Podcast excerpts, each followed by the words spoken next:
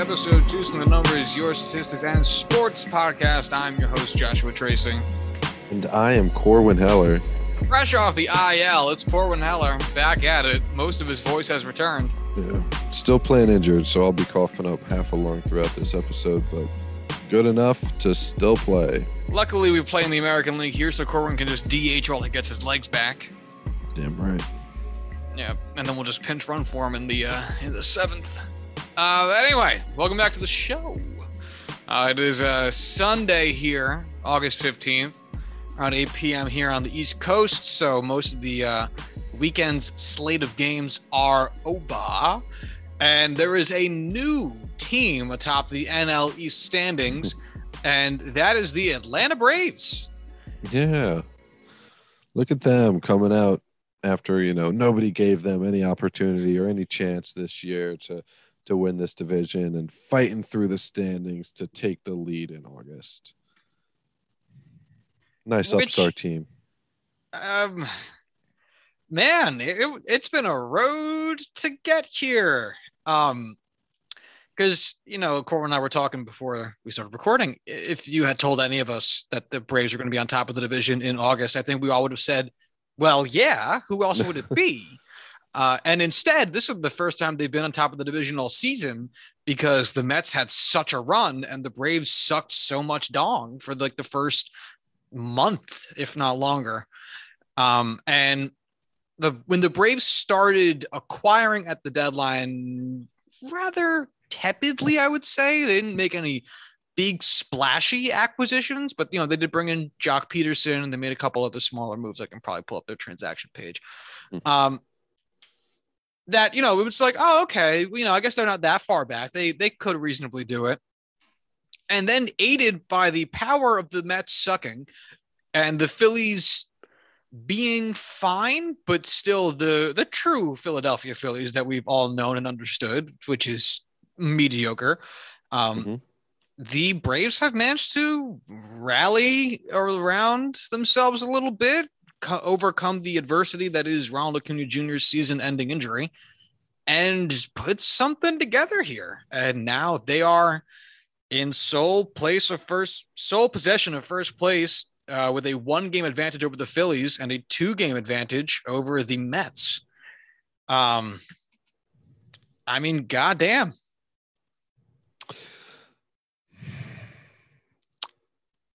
Do Mets fans just give up on the sport of baseball yet? They should. Yeah. I kind of agree.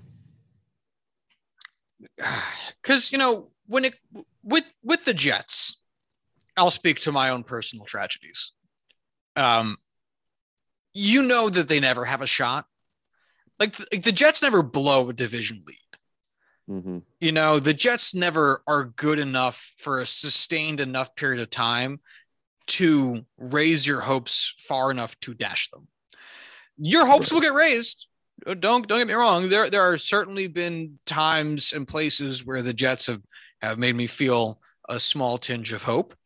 Uh, but largely it it it's fleeting. Whereas the Mets, oh, the Mets toy with you the Mets toy with you with such cruelty in a way that no one else does. It it is powerful, truly powerful. The, way the Mets fuck you. The Jets will fuck you, but they'll be straight up and in your face and they'll tell you, hey, we're gonna fuck you. The Mets, like, they wine you, they dine you, they take you back. You think you're gonna have a wonderful evening, a, a, a beautiful evening, a, a memorable evening for the history books.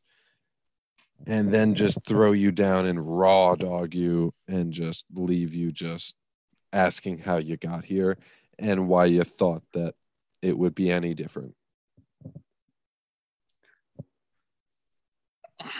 So Th- There's mean, an analogy for you. You missed me for a week. Yeah. Straight up with the raw dogging. Yeah, man. And um, you know, I I usually don't like to devolve into the whole bringing up of the fan bases because I think largely it's it's pointless and every team likes to hype up their Uh, every every fan likes to hype up their team in some way, but I must say it is rich, very rich, that Mets fans acted like things would be different because they had a new owner. Who is Um, unironically very rich. yeah, he's now the richest owner in baseball. And the thing that's funny about it is that I think they really thought that he would do everything it took to make the team better because he was so rich and a Mets fan. And if life has taught us anything, especially over just the past few years, it's that billionaires suck ass and will stay a billionaire through greed and indifference um, under the guise of concern and compassion. And Steve Cohen got himself a Twitter account and he tweets stuff as is his want. And you know what he does? Fuck all. Open the trade for Javi Baez. Neat. cool, cool, buddy. That's Javi nice. Baez? What? Yeah, I know. What a wow. Javier Baez? That's nuts. They trade for Francisco Lindor. Neat. That's cool, man. They did they spend any money to do either of those things? I do not think they did. It's it's it's uh now they did end up extending Lindor, so obviously you give them that. But at the same time, I mean that's just the cost of doing business. Uh, I mean, there I'm I'm not going to pat anybody on the back for doling out one contract and making a bunch of other moves. Uh, I mean, it's uh yeah. I mean, it- honestly, if they didn't extend Lindor, Citi Field would just need to be burned down by the fans. Yeah. Also, I, I'm not sure the the Lindor trade happens without the promise of an extension. I'm pretty sure it was an extent a, a, a trade and extend the whole way through. Um.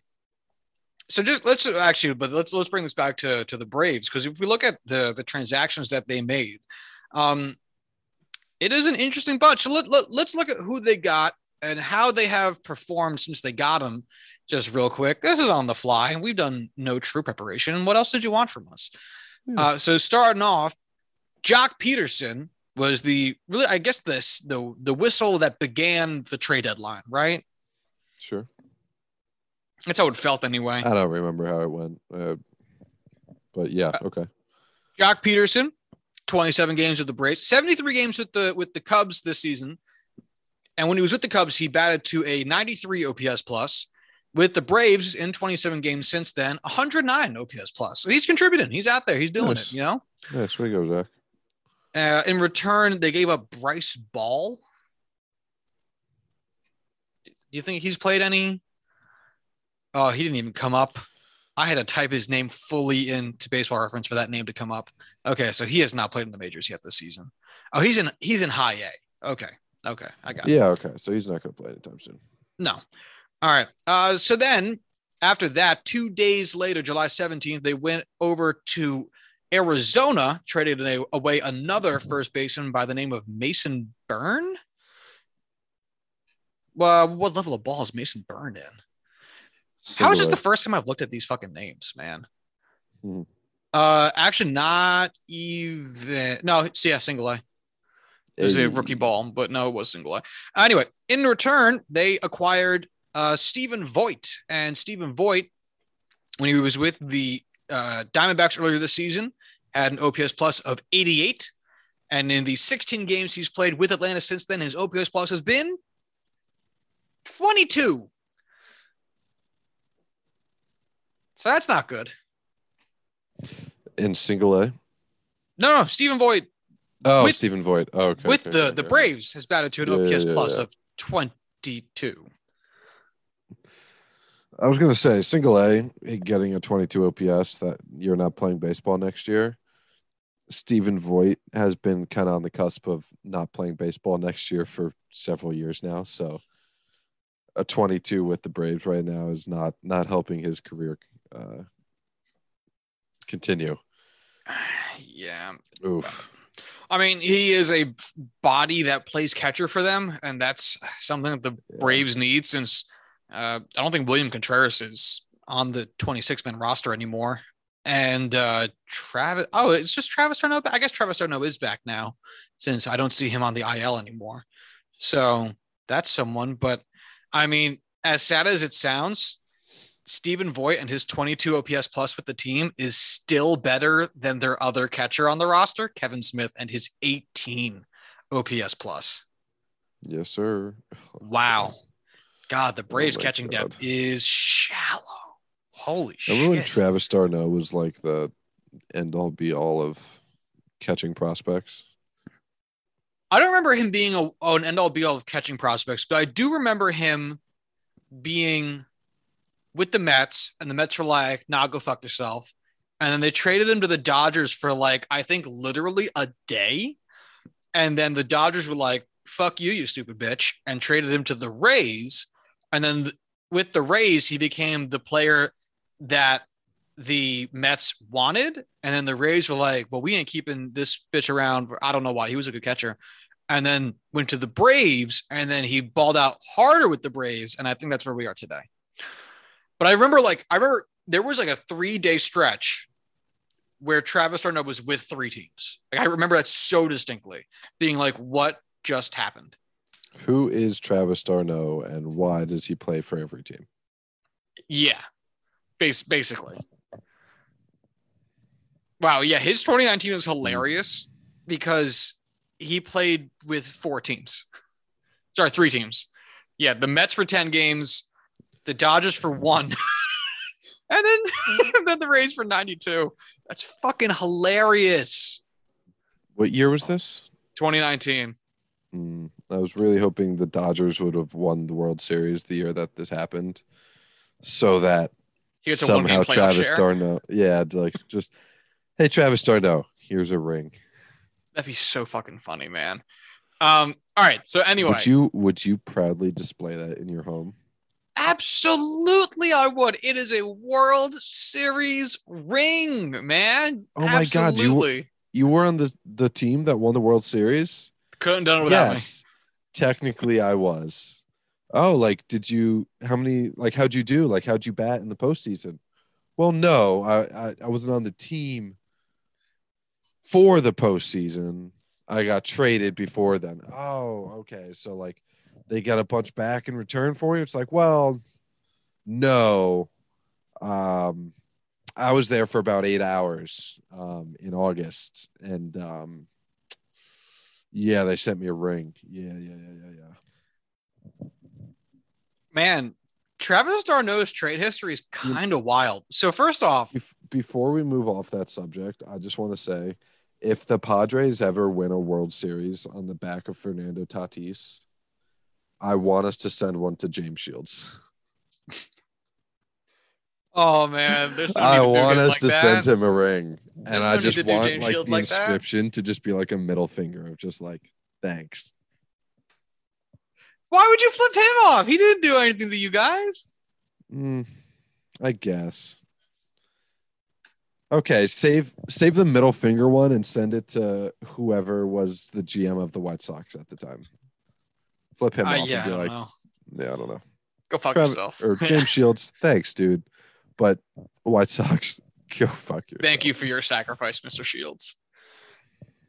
So, Travis d'Arnaud was in 2012 traded from the Blue Jays to the Mets, and the Blue Jays sent over Travis d'Arnaud, John Buck, who I don't know, Wilmer Becerra, who I don't know, and Noah Syndergaard in exchange for R.A. Dickey, Josh Tolley and Mike Nickeas. That's kind of a wild trade in retrospect. You were kind of cut out. My internet went out a little bit. So, what were the names that uh, the Mets received? The Mets received uh, Travis d'Arnaud, John Buck, Wilmer Becerra, and Noah Syndergaard Hmm. in exchange for R.A. Dickey, Josh Tolley, or Thole, I'm not sure, and Mike Nickeas. That's what with the Blue Jays. Those guys went to the Blue Jays.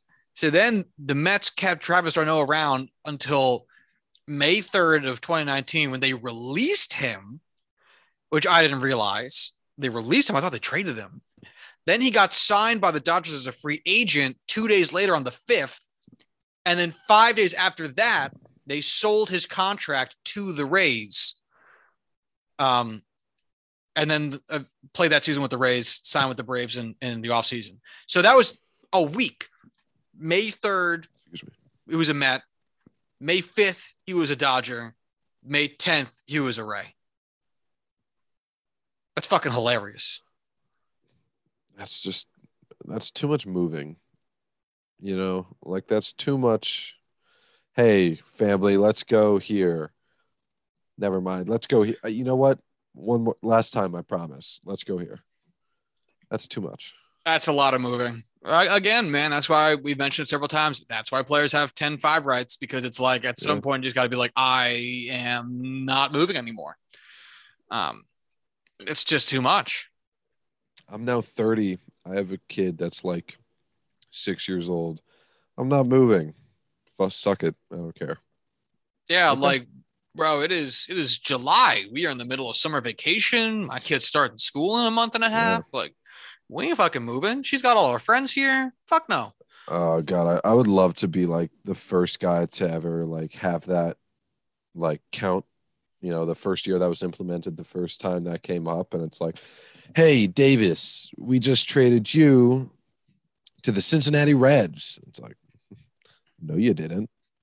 What are you talking about? The deals already went through. Commissioner, you know, approved it. All this, blah blah blah blah blah. It's like, nah, go fuck yourself. I ain't going anywhere. You're stuck with me. Yeah. And just, like, calling up the other- power fucking to him. calling up the other GM. It's like, uh, hey man, I'd love to love to come over and hang out, but uh Davis said no, I can't we can't go. We can't we gotta call it off. I'm sorry. Yeah, because you really, you really, as the as the GM, you got to go up to the player, kind of tail between legs, and be like, "Hey, Davis, so you know we're not going anywhere this year, and we got to trade to Cleveland for you on the table, but you gotta, you get, you know, ten and five, right? It's like we gotta, you gotta agree to it. You want to go to Cleveland, buddy? You know, really help the team." And Davis is like, "Nah, go fuck yourself, bitch. I'm here forever, never leaving." And he just stays. That's how it works. Just stay. Oh god. This is why I want to run a baseball team. Just the wacky misadventures. I feel like it would be a really good time, especially having people that I think at least at least for who we are today, I think we think of ourselves as decent enough people and could run a team. I'd love to see a team run with a moral backbone instead of um, amoral or immoral horrors. And I love for the chance to be that guy, but it would never happen for so many reasons. Oh god, no. Yeah. No, no, no, no, no. It would be one of those things where I would love to be a part of that. I would hate to be involved in the accounting aspect of that in any capacity because people would be ripping their like we would hire people away from like uh, random teams like the Yankees, the Padres, the Cincinnati Reds, whoever, like baseball accountants who come in and they're like we're not making money. What's going on? And just losing their shit because it's not the way 99.99% of baseball is run. honestly, I still say fuck it because I don't think they would be. It's not making money. I think it'd be the difference between you know making you know we're making uh, X amount pre-tax, and now we're making seventy five percent of that pre-tax or whatever. Um, you know, it's that that's such a stupid difference. You know, our our our net profit is a billion dollars, whereas before all these super radical changes, it was like 1.1 billion dollars. You know, like we lost a hundred million dollars, kind of, but we're still making a billion dollars net. And it's like, who cares? Yeah. That's yeah, I don't know. I don't believe in it. I don't believe that anyone loses money in this game. It's like it's it's all a casino and everyone's the house but us. They're they're all the money. Where where else would it go? Where else would it go? It's got nowhere else to go but back to them. You know. Oh, anyway, ridiculous. it's it's like it's like the um the self-sustaining ecosystem from It's Always Sunny, where they just pass around the money. That's them. They're, they they they have all. It's all it's all MLB fun money just getting passed around owner to owner. What a fun episode that was. Oh my God. I don't know how the U.S. economy works. um, yeah. So anyway, back to back to Braves uh, transactions, which was our first topic, and we're still on it. Oh my god. Um, we do this every week. We're like, we're like, hey, what do you want to talk about tonight? And we put together a list of like five or six things, and it's like, do we need more? And it's like, well, we could talk about this as a whole for 15 minutes, or we could talk about just this first topic for an hour and a half. we have We have no idea. topics written out.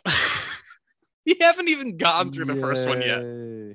All right, let's move on. Oh know, and I, I'm not complaining. It's just if we're at a glimpse as to how this show runs. like it's, it's it's run, but it's not run efficiently. But it's run fun. So who cares? Um. So the Braves' next acquisition after uh, Stephen Vogt was uh, uh, nearly two weeks later when they made three trade, four trades, sorry, at the deadline on July 30th. I guess one day before the de- deadline was 31st. Oh, who gives a shit? Uh, so first acquisition on July 30th was of Adam Duvall in exchange for Alex Jackson, who got sent to the Miami Marlins. So far with the Marlins, um, he has appeared in 12 games, has an OPS plus of 75, um, and has four extra base hits with six hits total. So two singles, a double, three home runs. Oh, he's, you know, he's 25. He's figuring it out. Um, whereas uh, Adam Duvall, in his grand return to Atlanta, since he had spent 2018, 19, and 2020 with them, so really he had only not been there for 90 games of this season, uh, was a 102 OPS batter with the Marlins, and with the Braves so far has been a 100 OPS uh, plus batter. So perfectly average in that respect, which I guess honestly means it's probably a pretty good trade for them.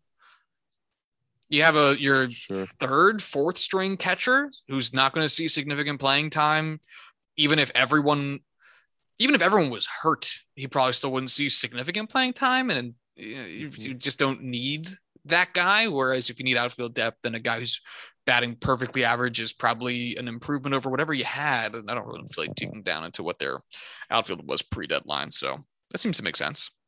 Yeah. So that brings us to the second acquisition of July 30th, which was with the um, Kansas City Royals, in which they sent over Kasey Kalich. Kalik? Ka- I'm going to say Kalich because I don't know any better. Uh, in exchange for Jorge Soler. Now, Kasey Kalich is in high A right now with an ERA of 5.4 since being traded to the Royals in uh, oh five innings. So he said one game. Oh, four games. He's a reliever. Okay, four games. All right, so he's that's not enough innings to mean anything of significance. Whereas Jorge Soler, uh, pre-trade deadline with the with the Royals, Jorge Soler was batting to the tune of a 78 OPS plus. Since being traded to Kansas to Atlanta, geez, he has a 125 OPS plus in 13 games. Good for him. Good for Uh, him. Needed a yeah. bounce back. Easy guy to root for. Nice to see him having a good season, and clearly that trade is paying off in spades for the uh, the Braves. As you know, they definitely have a weakened outfield without Ronald Acuna Jr., and I don't know who else is manning that outfield right now. So, uh, I guess it actually that might be their three out. Is there three outfielders right now? Soler, Pederson, and Eaton or Duvall. I don't know why you're asking me. I don't know. Uh, you know what? I don't know, and and and I don't and I don't care. Uh, Guillermo Heredia, I guess, is the other main main guy, uh, and Abraham Almonte, Abraham, who's 32, and that name is not really recognizable for me.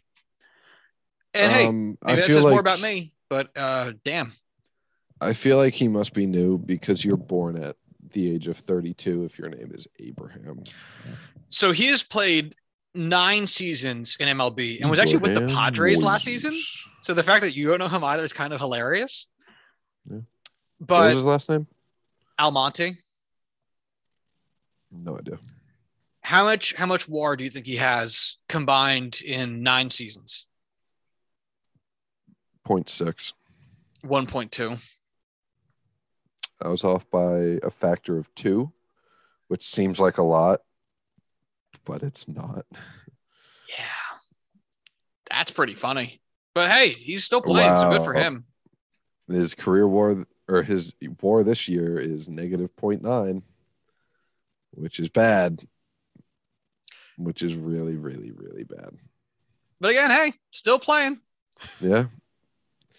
All right. He had seven games and 11 at bats with the Padres. I don't feel even remotely bad about not knowing who he was. Yeah, I know. I saw he didn't play a lot, but I still want the Buster Ball about it. His, do you know, do you, oh my God. Do you want to know what his slash line was for all of 2020? I actually didn't look at it, so I have no idea. I'm gonna Take a guess, it was guess. low. Um, I'm gonna I'm gonna guess it's like a two three two. It's like something weird. I'm, I'm gonna say like 200 batting average, 290 on base, and uh 300 slugging. Um, he had a point zero nine one batting average, Zero A- nine one. a point two three one on base, Okay. and a point zero nine one slugging percentage No. for a 322 OPS and a negative five OPS plus. God, that OPS is a bad on base. Ugh.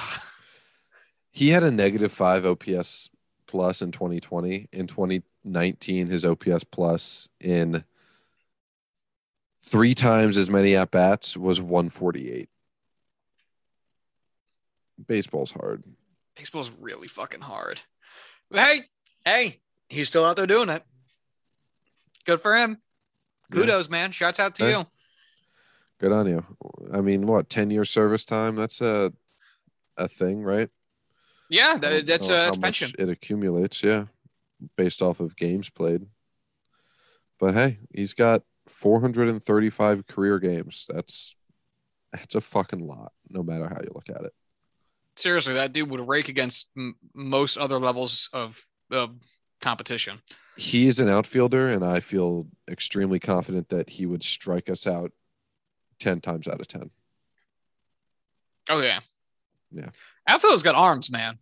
Yeah. I know, like everyone on the diamond has has has arms, but like, mm, man, a, a good outfielder, not a, a mediocre outfielder, has a, a bad outfielder has a much better arm than your pedet. I think an average guy could probably throw 50 miles an hour, maybe. Sure. Yeah. That might be a little bit generous, might be a little bit mean, but if I'd say that makes it pretty fair. 50. Like a bad outfielder has like, like a 75 mile an hour or 78 mile an hour arm. Like a bad one. Like that, that's a really because I think before he got suspended, Marcell Ozuna like was the worst throwing outfielder in baseball, and I believe it was like 78 miles an hour. I could probably throw 40, so I'm not going to be one to stand here and poke, you know, sticks at people, throw stones, throw stones. No, That's poke sticks at people. idiom. Let- Let's poke some sticks at people. All right, so uh, let's finish out these fucking Braves transactions. Uh, they then got Richard Rodriguez, and there's a point to all this. We'll get there. Uh, from the Pirates, who has been solid for them so far, with his ERA being zero in eight games. So that's pretty fucking good. Has not allowed a run. Has allowed only five hits, one walk, uh, only three strikeouts, but without any scored, you got to feel pretty okay about that. And They gave up Bryce Wilson, who was a young up and coming starting pitcher for them, um, but hasn't quite put it together. So I, I guess you know you, you you don't feel too bad, and the starting rotation for the Braves has been in a period of flux recently. But I I think having a steadier hand at, at the bullpen, I guess for the Braves, they felt made more sense than trying to stick out with Bryce Wilson when they had the opportunity to upgrade somewhere, upgrade those innings somewhere. Uh, Bryce Wilson, who's been exactly the guy in Pittsburgh so far, he's been in Atlanta, and eight three ERA in Atlanta this season, a four point eight ERA in Pittsburgh. So that's kind of fun. And they also gave up a guy by the name of Ricky DeVito. Hey, yo, Ricky, who has a two point six six ERA in high Is he ball. Korean? Uh, I'm proud of it, man. At least that's I, I think that's what that flag is. Um, Oh my god. And that brings us to the final trade that Atlanta made to, to get just one more outfielder because uh, you can never have too many. I guess in what is one of the weirdest trades that I don't think we actually spent any time on because there were so many trades at the time, and that was the Pablo Sandoval for Eddie Rosario trade, uh, in which Eddie Rosario got sent from Cleveland to Atlanta. Pablo Sandoval got traded to Cleveland, was then almost immediately cut. And Eddie Rosario has not appeared for the Braves yet. I actually don't know where he is. Oh, 10 day IL. Okay. So a hurt Eddie Rosario got traded for Pablo Sandoval, and neither of them have played for their respective teams because Eddie's hurt and Pablo got cut. So why Cleveland made that trade, I have no fucking clue. Salary, I guess. Yeah, I don't know. I mean, wasn't Eddie Rosario like the keystone piece of the Lindor trade? No, At least uh, for major league players. No, because uh, he was previously with Minnesota. Eddie Rosario? Yes, he has only played for Min- for Minnesota, aside from this season when he played for Cleveland. Who the fuck am I thinking of? I know who you're fucking thinking of too. oh, and I can't the think of other the fucking name. Rosario, like Amed Rosario. I th- Amed Rosario sounds more right. I believe it is Amed. Yeah, it's Amed Rosario. Okay, Yeah. sorry, Eddie. So, point being, He still plays for Cleveland, so yes. none of these trades you'd go like, wow. And none of these trades really seem like that massive of an upgrade over what they had. Cause like the catcher they got is also bad. Their outfielders are all good, but no one's been startlingly good. Like, I got uh, Jorge, Jorge Soler's, I think, been very good for them. But outside of that, it's been mostly tepid stuff. But the fact that that's been enough for them because their division almost like wholesale agreed we're not going to do that much you know? It gets weird. The the AL East forms something of an arms race at least between the Blue Jays and the Yankees. The Red Sox did like a thing. Uh the NL West did a ton. And the NL East was like I, I guess getting Kyle Gibson for the Phillies was kind of big. Um not because Kyle Gibson's a huge name but because he's having a really nice season uh, and obviously the Javi Baez He's a good. He's was a big enough name. yeah, he's a name that I think you know a This most year. baseball fans know. And this year's his big year. Javi Baez for the Mets is obviously a, a big trade in quotes because he's coming from a famous team with a big name. He's had really good years. This is not one of them. Um, but he, you know, he's he's not big for like that. That that's that's it. Like end end of end of sentence. He's he's not. He's fine. He strikes out a ton, never walks, plays cool defense, and has adventures on the base paths, but will still only get you like three war a year. Like he's he's he's good. Like he's fine. And I guess the marginal advantage of these trades for the Braves will be looked at as enough. I mean, like how how do you read this entire situation? Man, just throw me on the spot like that, expecting me to give some sort of commentary. I don't know. I mean, Hold on, teams. just real quick. I want to say that I said Javier Baez's WAR on average was about three a season. It is actually four point three. Just wanted to shout out Javi there, only only because he has two back to back six and a half WAR seasons, and every season outside of that, he has never gotten to three. Those two seasons are it. touche, touche. Just wanted to That's a good. That's a good save, though. It's a good caveat where statistics can lie. Um, I think it's one of those things where like Javi Baez is a player that can come in and make your team better, and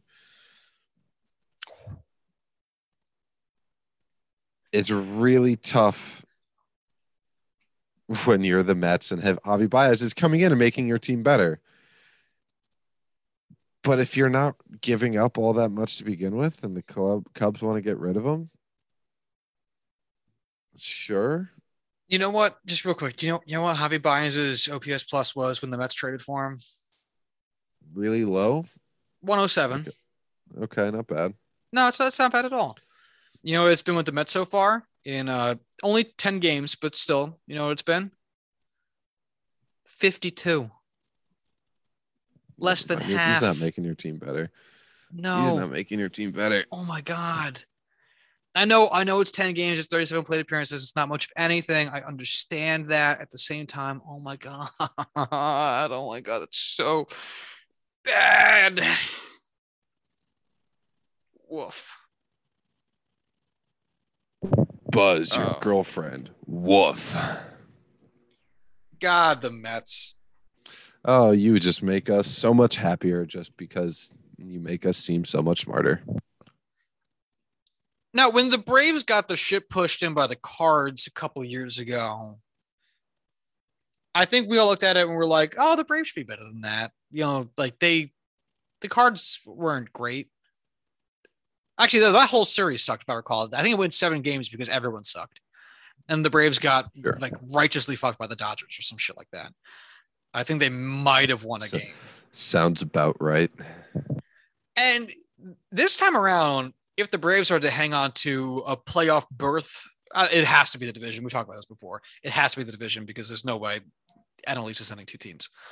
Um, they're host, like they're they're fucked. They're absolutely fucked, right? I mean, there's no whoever wins this division. Actually, caveat: the Mets, if they got Degrom back, could make a run in the playoffs if they got there. But the Phillies, tragic, and the Braves, I just don't think have it. And it begs the question of, and maybe that's what the the the math was for these teams for how meh their trade deadlines were. Is that even if you make the playoffs, what are you hanging your hat on after that? I mean, chances are you're getting fucked, right? Yeah. not beating the Braves, or sorry, the um the the Brewers. Like like you're, their their pitching's so excellent, and their batting's fine, and that's the easiest team you'd face. The Giants are unstoppable. The Dodgers are unstoppable, and the Padres can mash at least. Their pitching leaves something to be desired. Like the easiest route you'd have is either the Brewers or the Padres, and those are two fucking rough ass teams to be the easiest team you might have to face. Who at this point would you predict to win the division? Oh my god. You know what's sad is I haven't even thought about extrapolating out these seasons and who who would be primed to actually do anything. Because it's been such a clusterfuck. It's like just kind of sit back and watch. It's a, it's like a fire when you're not a fireman. You're like, well, shit. I'm not even going to contemplate how to how to put this out because I I I can't stop looking at the disaster of it all. Um, we're going to need a professional. Oh God.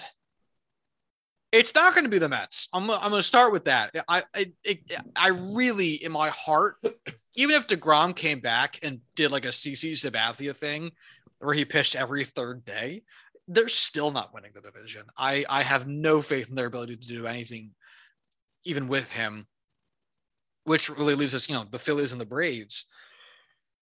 Ooh. And I actually, I can't believe I'm saying this. I think I'd believe in the Phillies more because I like their batting more.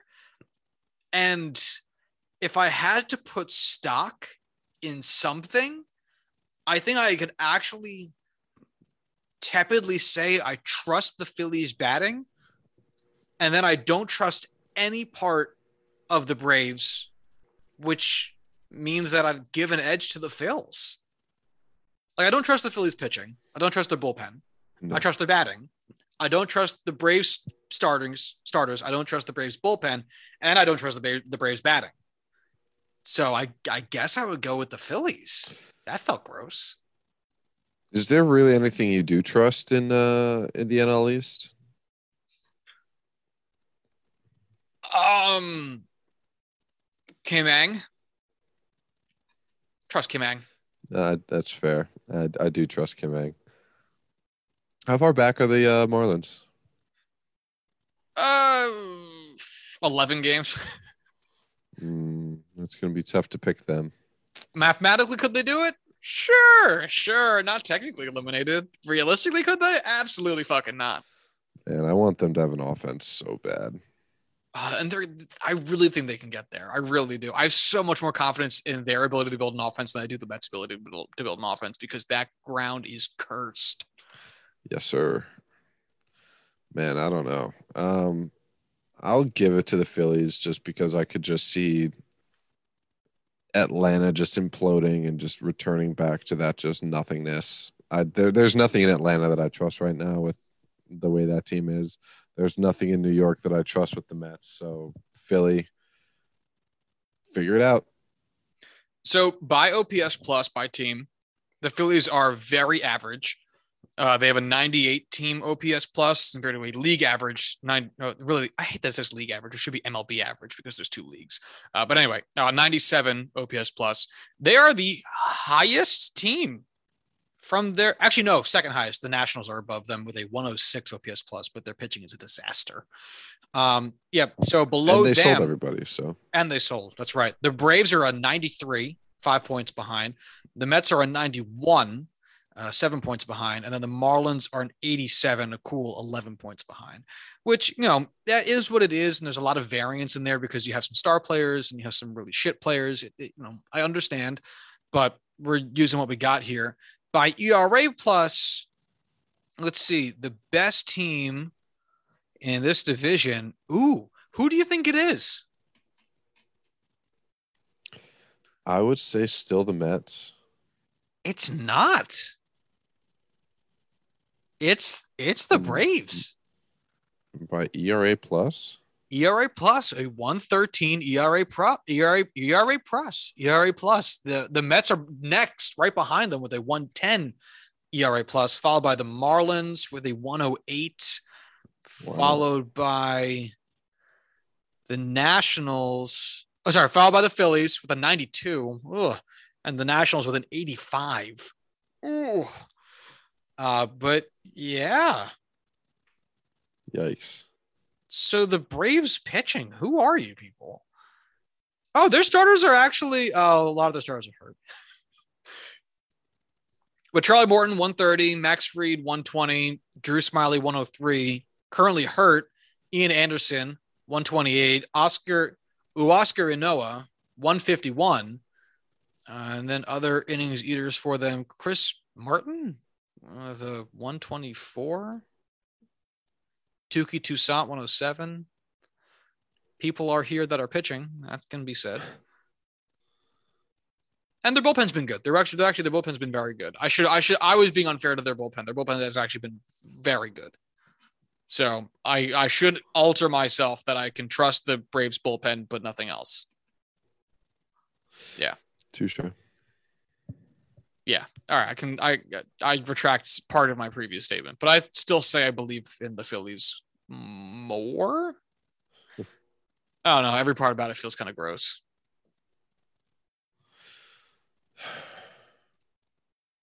Well, speaking of uh, lopsided performances, uh, let's let's talk about two things at the same time, and that is the Padres getting no hit the other day by uh, a, a guy making his first MLB start with the with the Diamondbacks. And when you hear first MLB start with the Diamondbacks, that's two, against the Padres, that's three.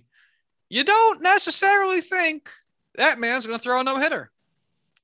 And yet, some guy threw a no hitter for the Diamondbacks against the Padres in his first MLB start. And that's that's kind of fucking wild.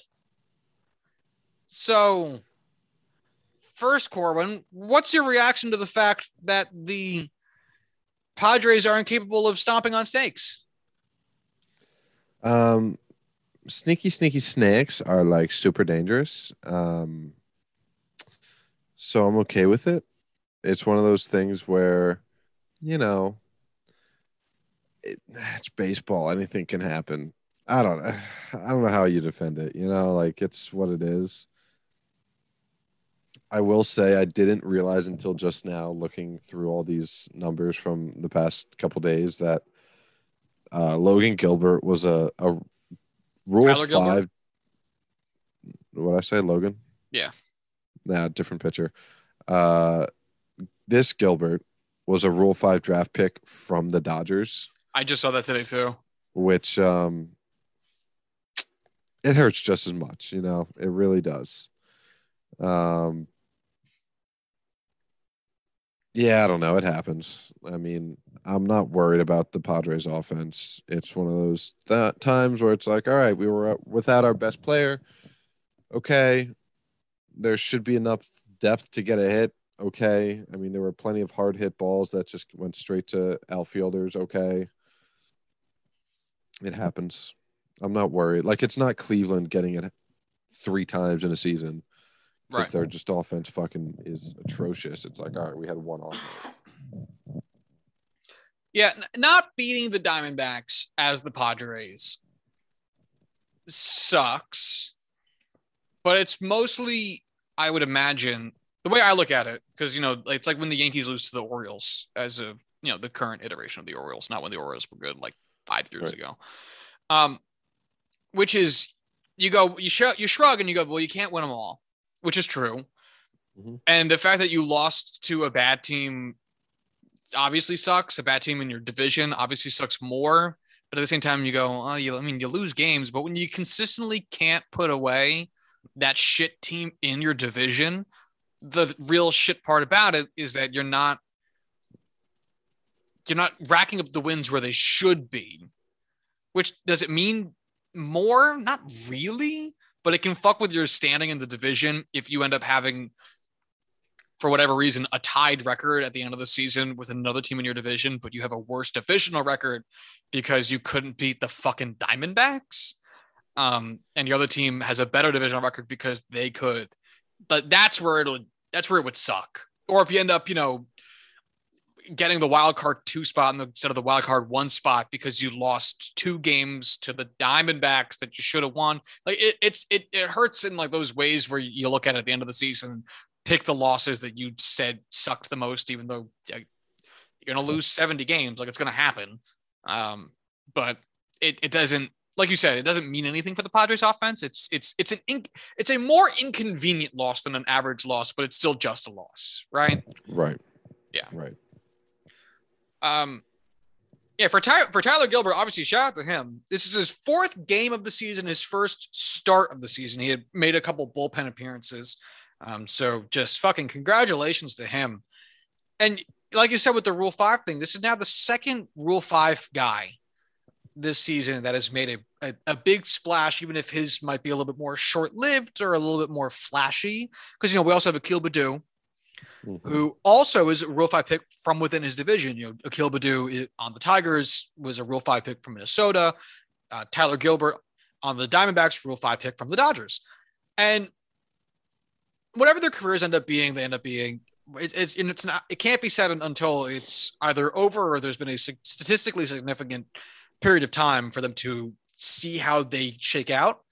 But it's it's the internal scouting within teams that you almost wonder if and it's it's two people. I understand. I i know. I'm i make might be making more of a thing out of it than need be but let's make a big thing out of it. Uh, and you know it's it's the internal scouting that matters just as much if not more than the external scouting you know if you acquire players that are awesome all the time but you let up players who are going to be phenomenal especially rule 5 picks which you let up for nothing then that might be the next underutilized competitive advantage. If you spend all of your resources scouting externally, you know, it's it's like you see it in companies. Like you're letting your good employees go because you're trying to you don't spend as much resources trying to retain them as you do spending resources to acquire outside talent. You know, if you're bringing in someone to fill a position and you're paying the new guy 75k and you're paying the old guy 65k, well, the old guy eventually might figure out that being undervalued, fucking leave. That's obviously a touch different, but the uh, same idea of keeping track of your shit that you already got rather than focusing exclusively on getting other shit. And again, this is literally two people. I do not mean to make the world out of this, but it's it's interesting to see so much attention paid to these two Rule Five picks in the same season, nonetheless, uh, because and interdivision none the lesser, um, because it feels like it doesn't happen that much. So to get to feels kind of big, even though in all reality it's not. But I don't know. What do you think? Um, I think at the end of the day, new, new and shiny is really cool, and that's all we need to focus on. Um, who gives a shit about the guys you already have on your team when new and shiny is well, new and shiny. Um, I just I like that we're having guys, you know, taken in the Rule Five draft, be able to come in and just make a an impact early on. I mean, there's so many players, excuse me, in the MLB system, in major leagues, triple A, double A, single A, high A, low A, whatever you want to, you know, divide it up as All the A's. all the A's, uh, and even a couple B's. Being able to have guys get opportunities on teams that would give them playing time that they otherwise wouldn't get, and then being able to come to the show and make a difference, make an impact, and throw a no hitter, be a front runner for rookie of the year. You know, these are things that are huge, and at the end of the day, is only going to propel MLB forward and you know treatment of you know minor league players, younger players, you know guys that aren't making Fernando Tatis money, Mike Trout money, big league money. So all for it. Yeah, you love to see it because obviously it shows that you know it's working as intended. Like if, if Rule Five draft picks make the major leagues, then that process is working as it should. Basically, saying that like you can't hoard good players.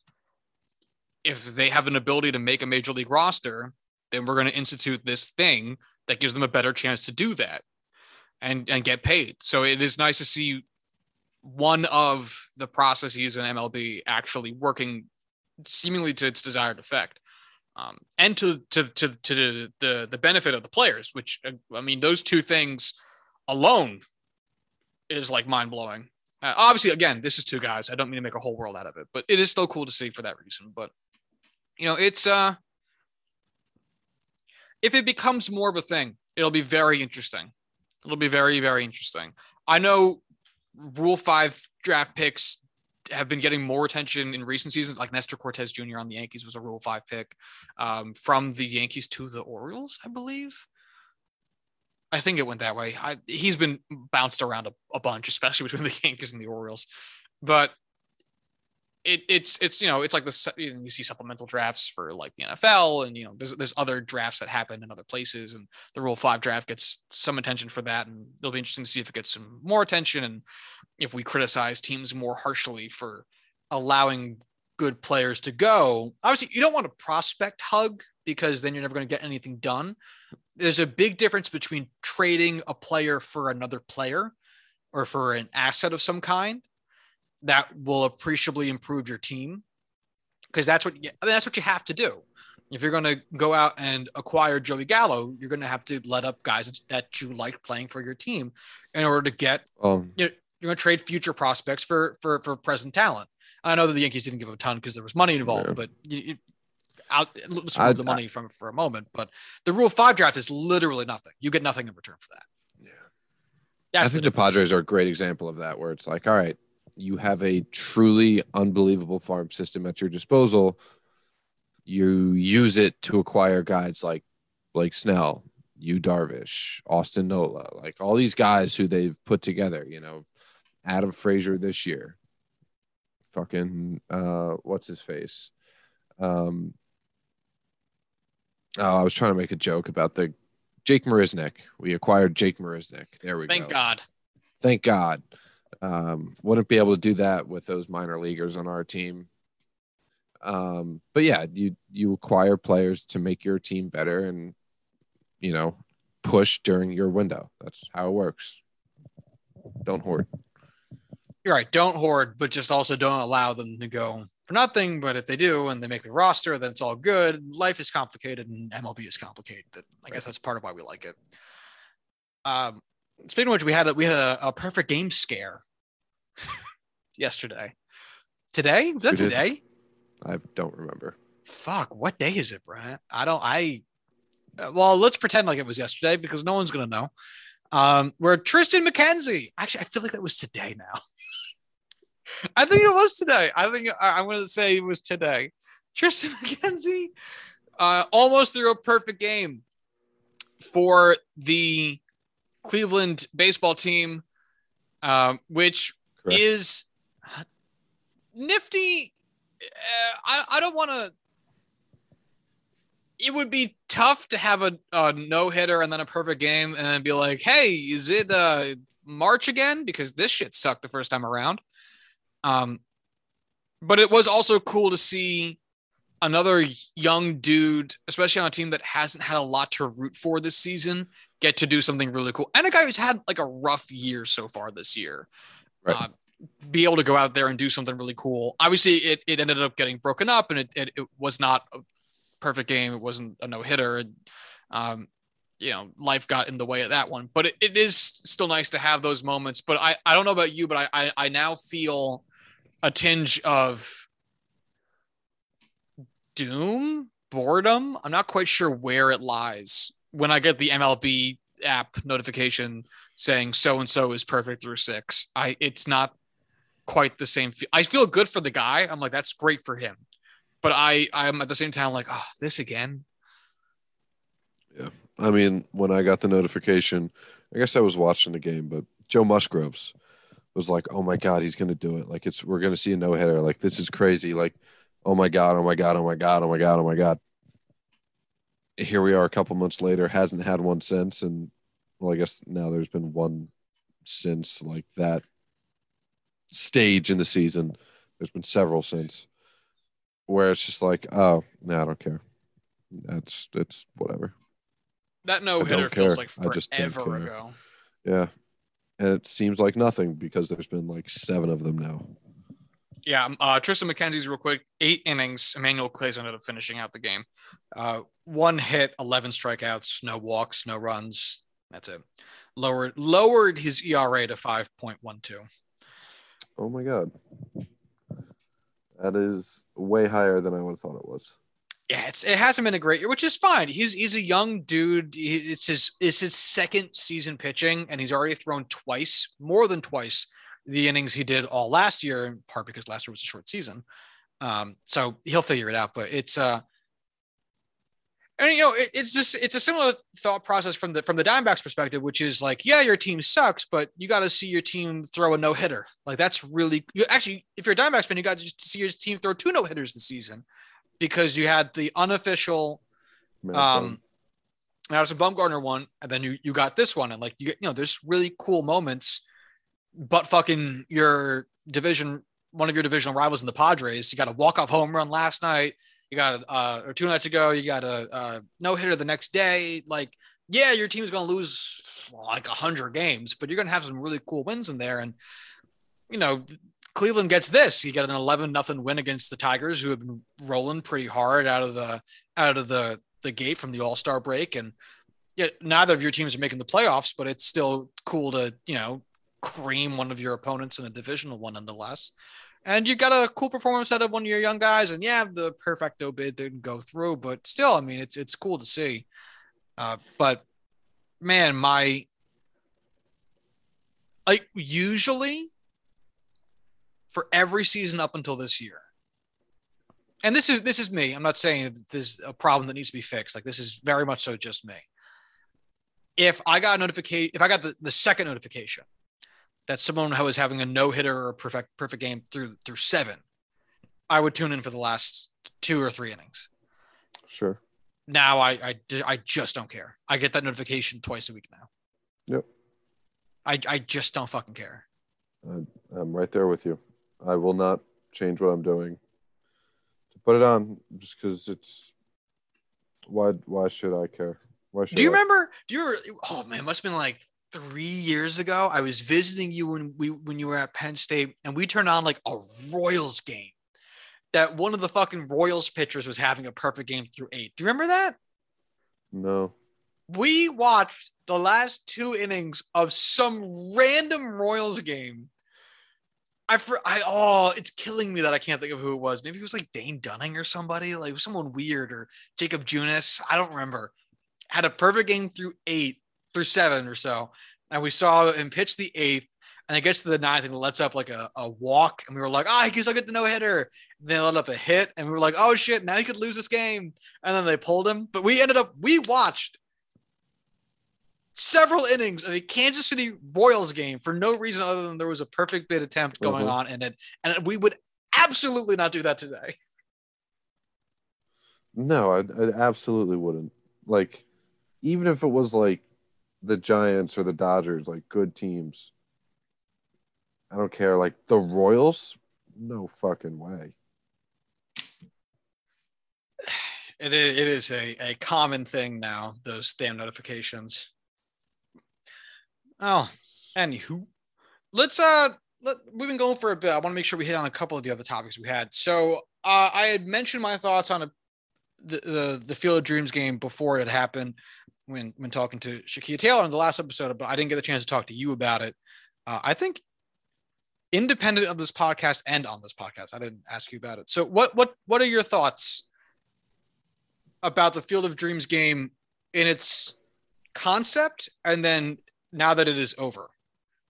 As a concept, it felt kind of gimmicky to begin with. Like the headline was gimmicky when it was first announced. Like, why? Like MLB, what are you doing? Thinking more on it before it came to fruition was like, okay, it's a cool concept. I really do. I have really low expectations for how they're going to be executing it. And then actually seeing it come to life, and it's like, oh, this is this is spectacular. I honestly want this to be a yearly game. Which it now Build- will be. Right, just like build up a nice little stadium there, keep that cornfield. That is so cool. Just have a series there, just have, you know, a weekend series. Don't have it be like a once a month the team's playing at the Field of Dreams game because that's not special. Just have a series there and it would be so fucking cool. It's one of those things where if you have one of them, you have two of them even, where there's a couple games there a year, just like a single series or a single game. That's really cool. All of a sudden, you start having, you know, the Field of Dreams game. Oh, the Durham Bulls game. Oh, the Sandlot game. Like, oh, blue, blue, do, do, do. Seven different things. It's like, I now care about none of them after really caring about one of them. You don't want the experience watered down. Exactly. So where I landed on this, in my conversation with Shakia just prior to the game, uh, we had talked on Wednesday night. The game was on Thursday night. I'm fine with them doing it. I don't really give a shit. I don't think Field of Dreams is especially a good movie, but if MLB wants to do hokey, lame shit, that is within their right. And I mean, you got to do something different to stay on top of things. Picking a movie that's 30 years old is also a super weird choice. Right? They could have done this 25 years ago and had it feel fresh instead of doing it so long. Like how they got there, I have no clue. How this uh, just became a decision. Someone someone put in a request Yep. back in 1992 that they just found. and we're like, oh shit, this is a great idea. Um, my issue with it is that and I, I I'm going to be repeating myself a little bit, but different audience, you. ML the best thing the, the the thing that MLB can do to get the most eyes on anything that they want to I don't know, bring attention to is by playing a baseball game.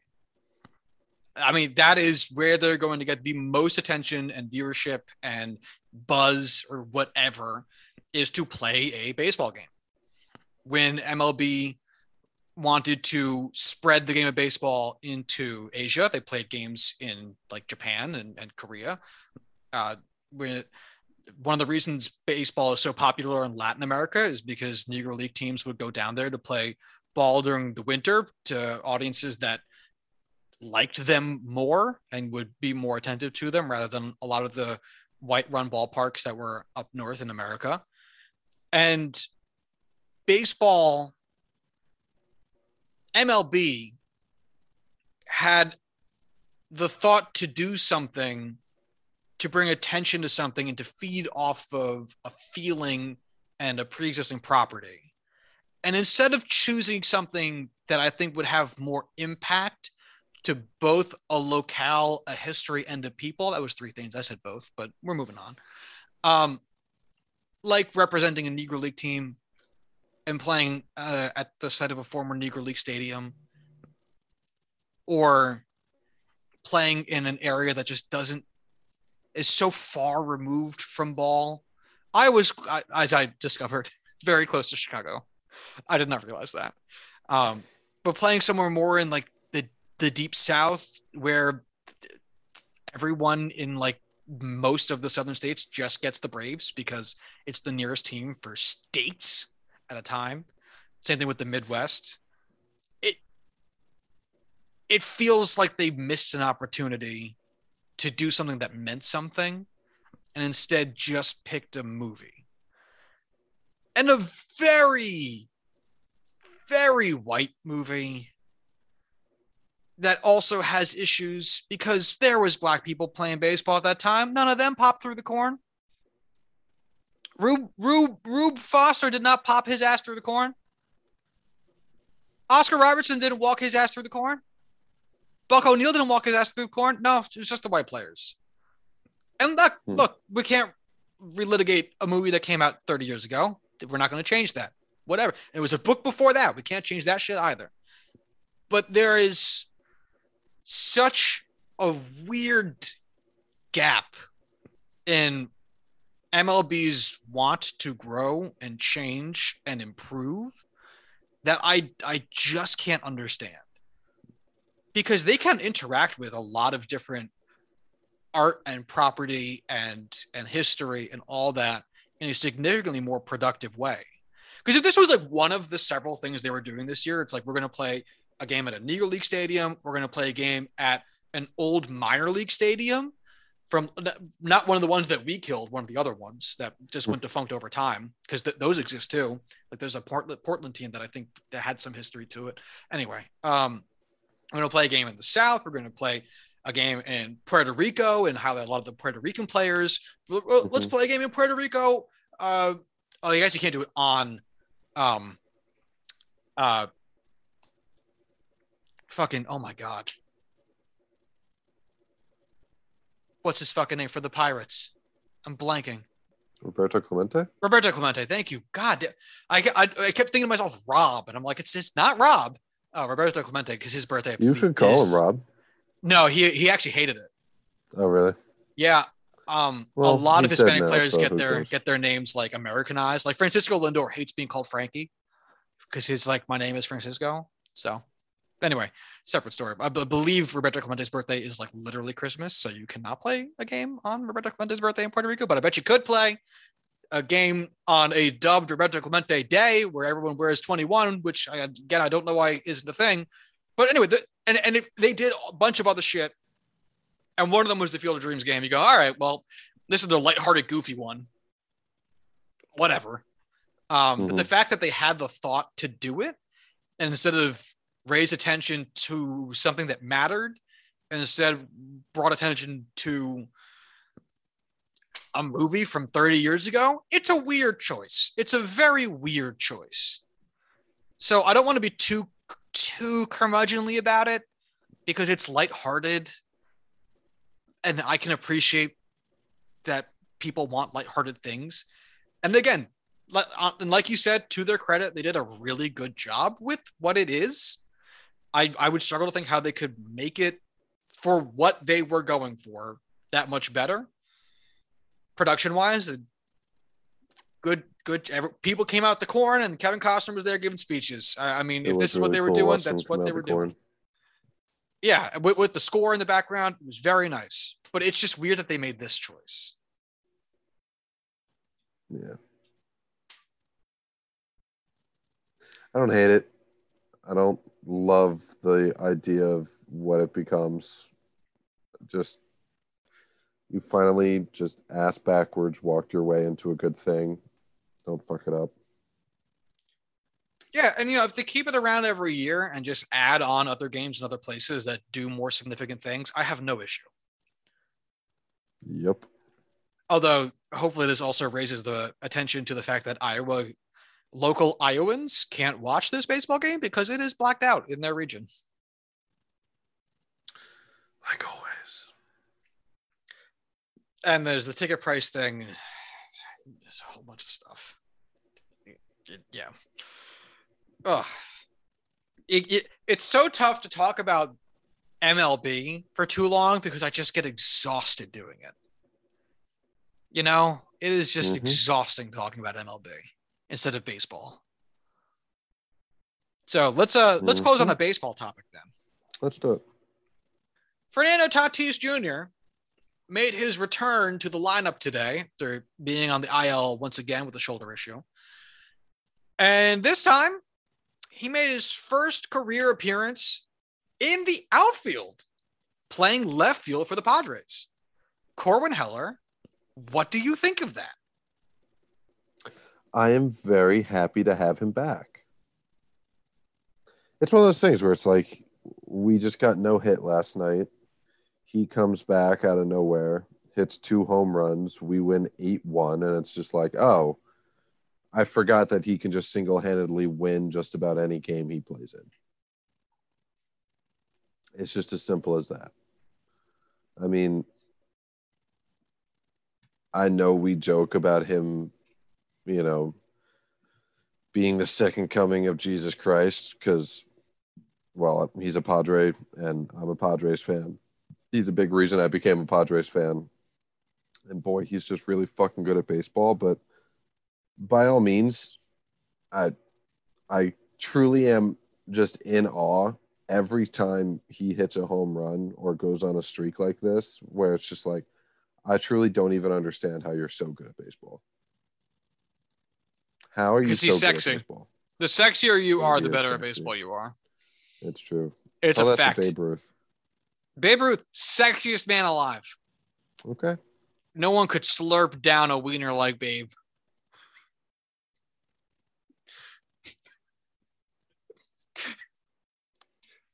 Okay.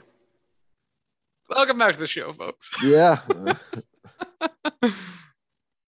Babe Ruth, notorious, notorious wiener slurper.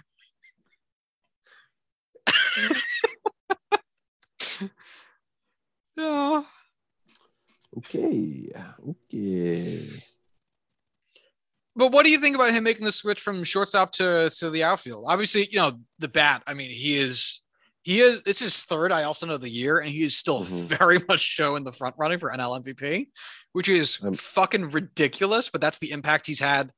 God, he comes back from the IL and does not miss a beat ever, and is just hot. He has had so little slump in him this season. It's so much fun. It really makes you hate those IL stints more than your average player. But regardless, he's producing without it. But now he's making a positional change after having the most errors in baseball um, at the shortstop position. You know, they're they're now trying out some different infield combinations. So, what do you think about him being removed from the infield equation? Um, I don't think it's something that's going to be a long term solution. Uh, I think it's very much just a hey, for the rest of this season, August, September, October, if we go into November, we'll have you play majority right field, you know, rotating and back into shortstop when you can just to keep, you know, that fresh. I don't at all expect him to be the starting right fielder for the San Diego Padres next season. Uh, I fully expect him to get back to shortstop because, by all means, while his defense was um, very hit or miss to start the season, he does show everything you would want to see from a plus defensive shortstop. Um, it's really just again like the consistency of errors and and making those throws and things like that. So I'm not worried about him playing right field and, and just giving up on shortstop altogether. I don't expect that. I don't think anyone really expects that, but I do really like the idea of putting him in a position to stay healthy this season into the postseason and just, hey, it's a shoulder injury. Diving around as a shortstop is something that's going to possibly make it a riskier, you know, play style for you and hurting the shoulder once again. I'm I'm about it for now.